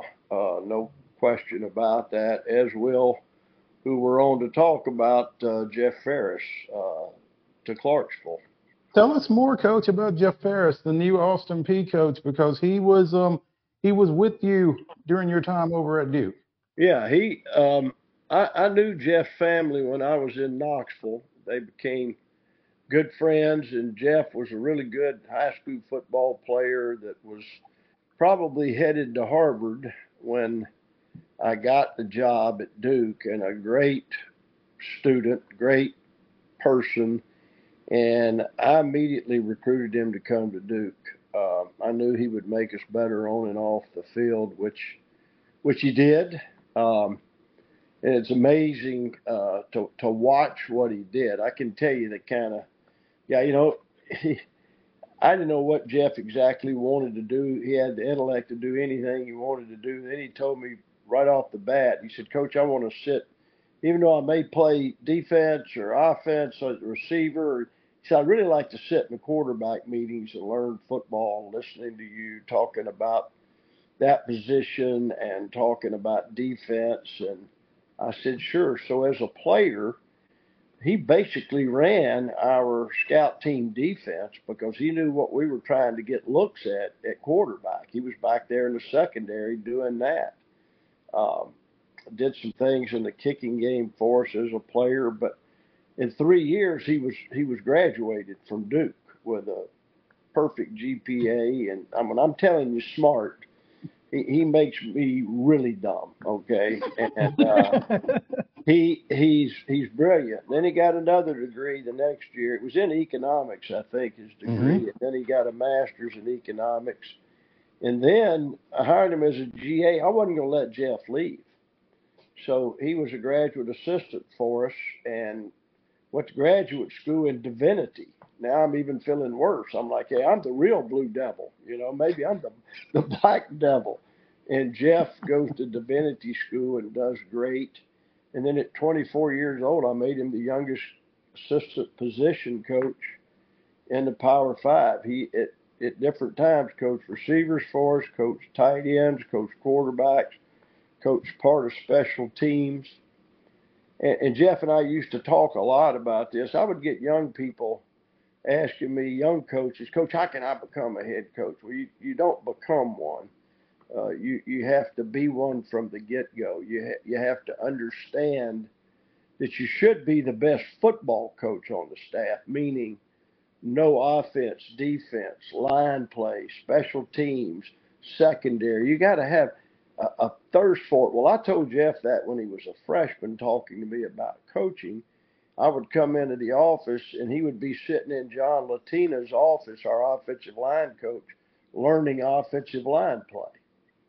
Um, so I think people are that are listening to this are understanding who Jeff Faris is. And um, I had when he was a GA, I had a coach on our staff, Sonny Lubick's son, Matt Lubick, who I love dearly. Matt was a great organized recruiter and signed a lot of players for us from California, from just about everywhere. And Jeff sat with him and talked recruiting every day. And so he quickly became the best recruiter on our staff. He is tireless. He's got great energy. But I started this by comparing he and Derek Mason. He's genuine. He is a great person. His wife, Natalie, is a great person. I, I feel like a grandfather everywhere because all of our young coaches all got married and had children through throughout our career, uh, through 20 years at Ole Miss and Duke. Um, and and just I, I love every minute of watching Jeff grow. And so when I was asked about him, I said, I don't know what your your your needs are in your mind. You know that I don't. Jeff Faris already is a head coach. He just doesn't hold the position. So I'm excited. He won't even hardly answer my text, which makes me smile because I know he's 900 miles an hour. I got one at 1 a.m. this morning, which is appropriate uh, for him. And uh, but he knows, you know, I'm here for him anytime, and uh, I'm excited to see what happens to already a program that's really been on the rise and have taken other good steps under Gerald Harrison's care. Um, so I, I'm really excited for the people that are around Austin Peay and the great town of Clarksville. And by the way, prayers there. Uh, I know a lot of people that suffered a lot of loss uh, there in a lot of ways. So um, yeah, prayer for all you guys in Middle Tennessee. That was frightening. Well, Coach, we appreciate that, and and I know you go way back with Clarksville, um, one of the greatest offensive linemen ever to play at the University of Tennessee, Harry Galbraith from Clarksville. But um, you mentioned Gerald Harrison. He, you and he were at Duke at the same time as well, and I figured that that might have had something to do with this. Well, he got introduced to Jeff that way. I brought Gerald from Tennessee to Duke, and um, you know I think it was an opportunity. Gerald was, you know, looked at in a, a way I think at Tennessee was a little different. He came in and got an assistant athletic director's position. Um, just took off from there. After Kevin White saw him, I don't know, a year and a half or two years over there with us, he snatched him from me into the mainstream of senior associates, and uh, he he he went from there. And Gerald is a superstar in himself with a great work ethic. But uh, yeah, that exposed him to Jeff. I mean, you, you, when y'all are around him and you spend time with him, you're going to see what I'm talking about. He's he's a great person, but he, he's eloquent. He can speak. You know, you got to slow him down sometime. I say, Jeff, we're in the South, man. You know, his parents are both from Boston. So I said, hey, you know, we can't calculate that many words a minute, okay? We're Southerners down here. So I, I slow him down every now and then, but uh, just I, I kind of knew from the get go that, that there was something special there. Coach David Cutcliffe joining us here on Main Street Sports today, talking a little bit about new Austin Peay football coach Jeff Faris. And, you know, Coach, you mentioned it. We, have got a, a great contingent of, of, football coaches in Middle Tennessee at the collegiate level right now with Derek and, and Jeff coming on board. Just feels like this is a really good time for Middle Tennessee. And, and you know, when you talk about taking that next step, this is this is obviously a program that has, like you said, been on the rise. But Jeff gives them the ability to continue doing that through, you know, the game being an offensive game right now. It feels like. Yeah. When when you are are trying to be at that highest level of the FCS, it feels like it's a quarterback driven game. How does how does Jeff play into that? You know, he just got a massive quarterback recruit from East Carolina, uh, a, a transfer. It's already paying dividends. This is this is going to be a big step for for Austin Peay and for Jeff. It feels like this is well, not his end game. Yeah, I had him coach Riley Leonard when Riley came in, and uh, uh, Riley just made him incredible jumps in progress, and you know it got him got him ready. And Jeff's got a great reputation already offensively, and those kids are going to know that. But what what I talked with Jeff about is at the FCS level, sure you're going to lose some people occasionally to the portal that get lured to the FBS or even a Power Five level, but you got a program there at Austin Peay. And you get the right people instilled in the right spots and you build around it. But he knows how to develop a program. That that's what we had to do at Duke. It was not instant success. You you and you got a chance to develop some greatness there um, in every position. And I know he's carefully going through his staff to, to know that he's got to have coaches that win every day. And Jeff's got one thing on his mind, and that that'd be national championship. And why wouldn't you think that? You're a you're in a playoff driven league, um, and you know that, that's what he's going to strive to do and build. But you surround yourself with winners. You surround yourself with people that have those same focused goals. I don't know if I like the word goals. Uh, sometimes that just I just think daily habits uh, are champions. Uh, that's where you see the difference. And so whether it's a, a Peyton Manning, a Eli Manning, uh, you know, all these guys, he's shooter, to speak of some, and then of course Daniel Jones and Riley. It's Jeff understands daily habits. He's got him himself as a coach, and he will have those players understanding that. Their practices will be fun to watch. I can promise you that. And coach, you know, you you're familiar with the talent level that will be at Jeff's disposal just out his backyard. I mean, yes. Middle Tennessee talent has exploded here over the last 10 to 15 years. It's going to be a lot easier for him to continue that rise for Austin Peay from a recruiting standpoint than maybe it has been for, for previous coaches up there. Well, I, I certainly hope so and believe that. You know, I hammered the doors of uh, Nashville starting back in 1982, and as the city and the area erupted, uh, so did high school football. Uh, you know, we we we've come a million miles since that time when I was working for Coach Majors. But every player that I ended up signing out of Nashville ended up being really good football players for us at Tennessee. And then later I signed some at Ole Miss that were extremely important to our success. Uh, and what I, will give you one. I'm, I'm, getting ready to do a thing on Patrick Willis from Bruceton, not all that mm-hmm. far from you guys. And Patrick, you know, in this day and age of stars, was a I think a three star guy after we we offered him. But you find those guys in camps. Uh, you work hard, you turn every stone, you develop, and Jeff will develop great relationships with the high school coaches. And then you start learning those coaches when they say, Hey, I got one. And you, you know that one knows what he's talking about. And you find those guys and nobody knew Patrick Willis's name as a freshman until he covered a kickoff in Oxford against Alabama. And on the, about the 12 yard line, a guy caught the ball on the goal line, brought it out, his mistake. And Patrick separated his body and the ball, and they're still hunting body parts on that return, man, on the square in Oxford, Mississippi. So, yeah, everybody knew Patrick's name then. Um, and he was freshman All American. But you can find those guys. And I talked to Jeff about that. I said, you know, hit the road, man. You know, get your coaches out there, win every day. And, and he'll have that, that opportunity. And I don't know, I can't keep up with him.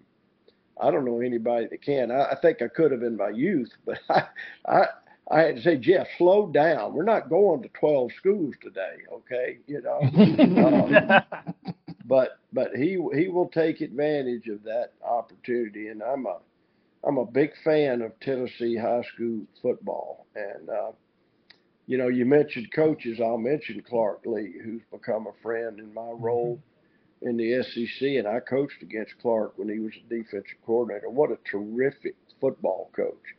And it may not look like it to people the way this season went, but that's people don't understand Saturdays is not the only time you measure a coach. There are a lot of things that can occur that affect outcomes on a Saturday. But I go to Vanderbilt for campus visits and I see all those folks up there winning every day. Every day. I, I see the same thing up uh, in Knoxville. So you do have some outstanding football coaches, you know, in the state. But right there in Middle Tennessee, that's some really good football coaches, as well as the collegiate. You also have them in the high school level. So no. uh, I'm excited for Austin Peay, and I'm certainly excited for Jeff Faris. No question. You mentioned your uh, role in the SEC, and we'd be remiss if we didn't ask you how much how much of a role you played in the schedule. Obviously, you know last night it was released. We know that you you were the one who put Florida and Alabama back to back for Tennessee.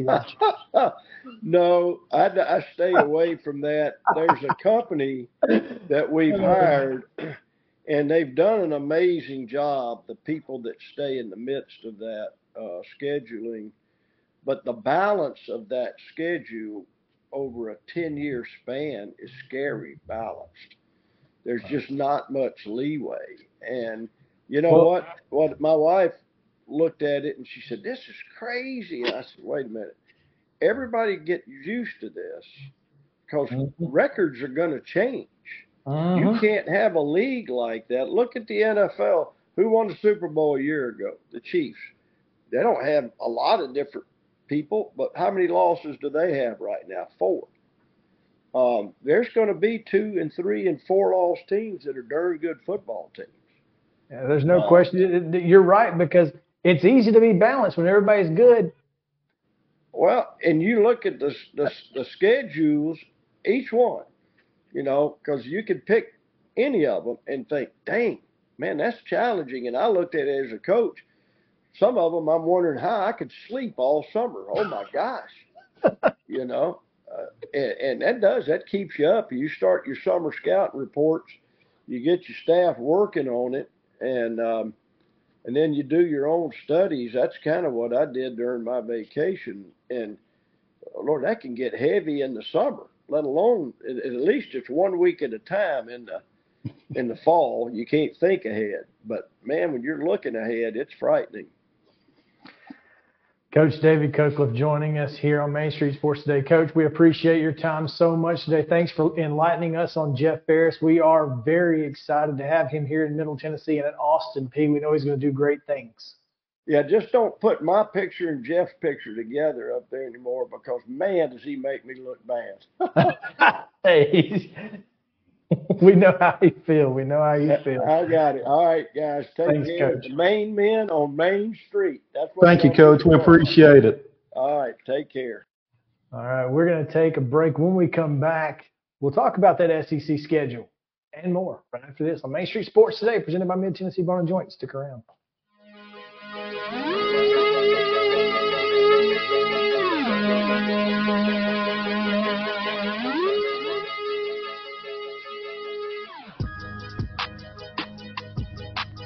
Mid Tennessee Bone and Joint treats your orthopedic injuries and existing conditions. Our trained physicians will get you back in the game faster. Contact us at 931 381 2663 or www.mtbj.net. With Lee Company technology, the best handymen are hands off. Lee Company techs have been using visual findings and other smart technology tools for years to add transparency and virtually take customers along. You see what we see, whether we're in a crawl space or on a roof. With Lee Company, technology helps us help you, no matter what's happening in the world or at your house. Jones and Lang Sporting Goods here in Columbia has been outfitting teams, officials, and anybody else from T-ball to college for 50 plus years. Be sure and check them out at 931-388-8060 or online at jonesandlang.com. Jones and Lang Sporting Goods, the look of a winner. Zion Christian Academy, zioneagles.org or 931-388-5731. You can schedule your appointment. Go tour their campus. It is beautiful over there and you're definitely going to want to see it. Again, it's zioneagles.org. Give them a call, 931-388-5731 and schedule your tour today. Custom Stone Handler supplies over 600 distributors and suppliers with quality stone products. Along with River Stone, we produce and distribute over 100 building, landscape, and other bulk products. Our goal is to provide quality products, service, and partnerships to ensure our customers' success. We firmly believe that the measure of any person or company is how they treat other people and customers. Give them a call at 931 490 4990 or visit CustomStonehandlers.com. A game without a crowd is just a scrimmage. A performance without an audience is just a rehearsal. Without your presence, high school sports and the performing arts aren't possible. Ensure that these essential extracurricular activities continue to enrich the lives of students in Tennessee. Purchase a ticket to your local high school's game or performance. This message presented by the TSSAA. Mid Tennessee Bone and Joint has been the official sports medicine provider for Maury County Schools for more than 40 years.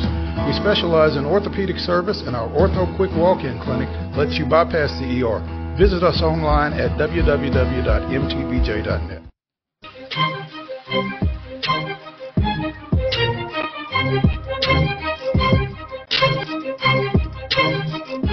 Welcome back in. Main Street Sports today is presented by Mid Tennessee Bone and Joint. Chris Yow and Mo Patton here on this Throwback Thursday. Man, two great segments there. Going back to Steve Lehman talking about Derek Mason, and of course, Coach David Cutcliffe. Man, I would have Coach Cut on every week if we could. it's just he's he is a wealth of knowledge and just a, an entertaining guest. And the thing about it is, when he's on the mic, when he's off the mic, Same. it's the same guy. Yeah, it, it's story time with Coach Cut would be a, an absolute blast. I, No I, doubt. I'd Just- imagine he's got a couple. Just ran, just all right, Coach. What's your story today? Well, I, you know, think about 1984 when you know, I've, I've, I've said it that you know one of one of I would think one of the plum assignments would be covering a team that Charles Barkley was on when he was playing. Mm-hmm. Because I mean, if there's a slow news day, you just walk in and you just stick the recorder in front of Charles and just let, Let him him go. go. I, I think Coach Cut would be the same way. Yeah, no doubt. As we mentioned in that segment, the SEC did release its first schedule with 14 teams. 16. Six, I'm sorry, 16 teams. That's that's I know difference. that's insane. and and so And and as as Ms. Cutcliffe said, that's crazy. it, it is crazy. Uh, and so we'll we'll kind of go through it here. Uh, Wade, if you want to pull that mic in, you can certainly join us. Wade Neely, who is sitting in the building. The the videoless Yeah, Wade Neely. We can't see Wade. but we can hear it. It could be. well, I mean, if there's if there's somebody that we don't want to see, I'm not sure that you're it, but okay. Um, here's a here's what folks are going to have to get used to about this: is divisions are gone. No divisions. So How, how do we feel about that? I don't know, and I think it's I think it's going to be really interesting when it comes time to protect to to break ties. I mean, what if you've got a tie for the number two spot, and they they've each not played each other, and they've not played the same folks. And I'm sure there's something in place for it, but I mean, it's Yeah, I would love to know uh, because it is going to be different. hmm and I, you know, I really don't know the answer to that. I don't know how how that. I, I feel like. I feel like as smart as the people are Sure, in the got something. Southeastern Conference office, they have some contingency in place for that. I would love to know what it is. There were some teams who were pretty happy, I think, and others who were not. Um,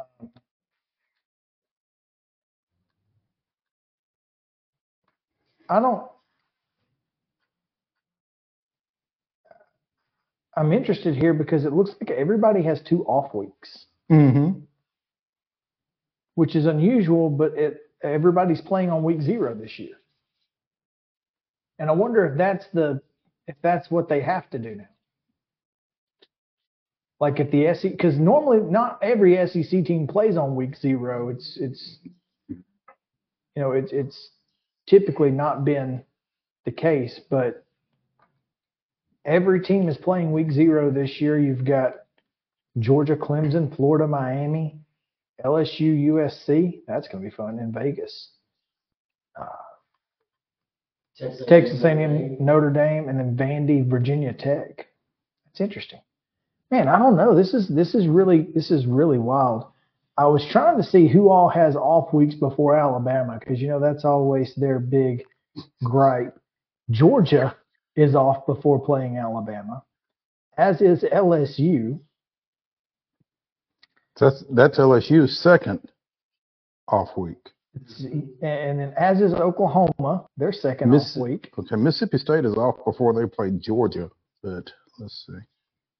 Mississippi. So that's three teams with off weeks before Alabama, including Georgia. Um, that's unfortunate. They're going to gripe about that. I can tell Did, you. did you mention that Vanderbilt is off before they play Alabama? I didn't. I didn't get that far down. They are. So four, four teams who are off before playing out. Half of the half of their Half of their games- eight-team schedule. half of their eight-team conference games will be. Oh, The opponent will be coming off an off week. That is remarkable. Well, Alabama, Alabama's off before they play Georgia and LSU. Uh, Well, okay, so they're both they both have an off week before those two. Okay. Well, that makes you feel a little better. Tennessee plays Florida before playing Alabama back to back. Alabama has Vanderbilt and South Carolina the two weeks before it comes to Knoxville. Just Doesn't feel like the same uh, comparison. no. At least, but Well, I don't know. South Carolina, if they, it well, they just got Rocket Sanders. Okay, they And they're in on KJ. they're in on KJ Jefferson. I mean, perhaps I don't know. Which South Carolina may be decent, good, And, and, and unfortunately, South Carolina and Arkansas do not play this year. Oh man, that's what we were hoping for yesterday. We sure were. That is unfortunate. But you know, Tennessee has a pretty solid schedule. They open with Oklahoma. That's a that, that's a tough one. Oklahoma's first SEC game will be at home against Tennessee. You don't think they're going to come ready? Yeah. Be, yeah, welcome to the, to the big show. Uh, for- For both those teams. For both. Yeah, because the last the last time they played was an absolute dogfight in Knoxville. And and I will tell you, Oklahoma folks, I mean, that entire contingent, the fan base, the players, the coaching staff, those folks that were in Neyland Stadium that day will tell you that they had not been in another environment that was as intimidating. I think Tennessee earned a lot of respect from, you know, arguably one of the top programs in the country the way they showed up and showed out that day. And so when Tennessee goes to Norman, it'll be interesting to see what they're able to do out there.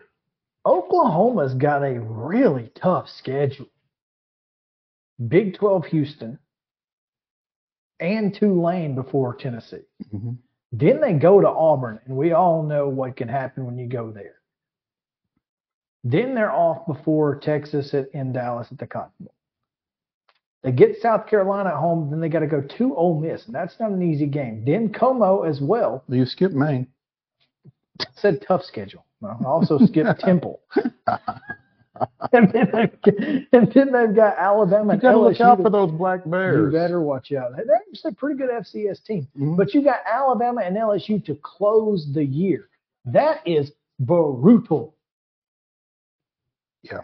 Brutal. Nobody has a tougher final stretch than that. I mean, as I'm eh, maybe maybe Florida, who ends with Ole Miss and Florida State. Auburn's got A and M and Alabama to close. Well, I- I'm, I'm holding out on A&M right now, just because I don't know. Uh, but and then LSU, Tennessee for Vanderbilt. That's a tough stretch too. Kentucky goes to Texas and then has Louisville at home to close out. I mean, it's not been a tough game for Kentucky recently. they pretty well ran roughshod over Louisville the last couple of years. But they, but they are a good, yeah, they're a good football team. There's, there's, I mean, you, you, you don't just show up and play, and it's a rivalry and all of that. So, but yeah, I mean, look, this SEC football season will be the most entertaining. And here's what, again, you're going to have some two, three, four lost teams who have got some, who, who are going to be really good, but some of those two lost teams are going to be in the mix for the playoffs, Got to be. and maybe even one of the three lost teams. It's going to change the landscape. It changes everything. You can lose a couple games now. Every game doesn't matter, but a lot more games on the back end of the schedule certainly matter, I think, and that's going to be a lot of fun. And, and and as I say, just means more. It just means more. We'll come back tomorrow on Friday. We'll we'll be picking games tomorrow. Justin, get ready. We got bowl games to pick starting tomorrow. Saturday bowl games are underway. We'll see you then.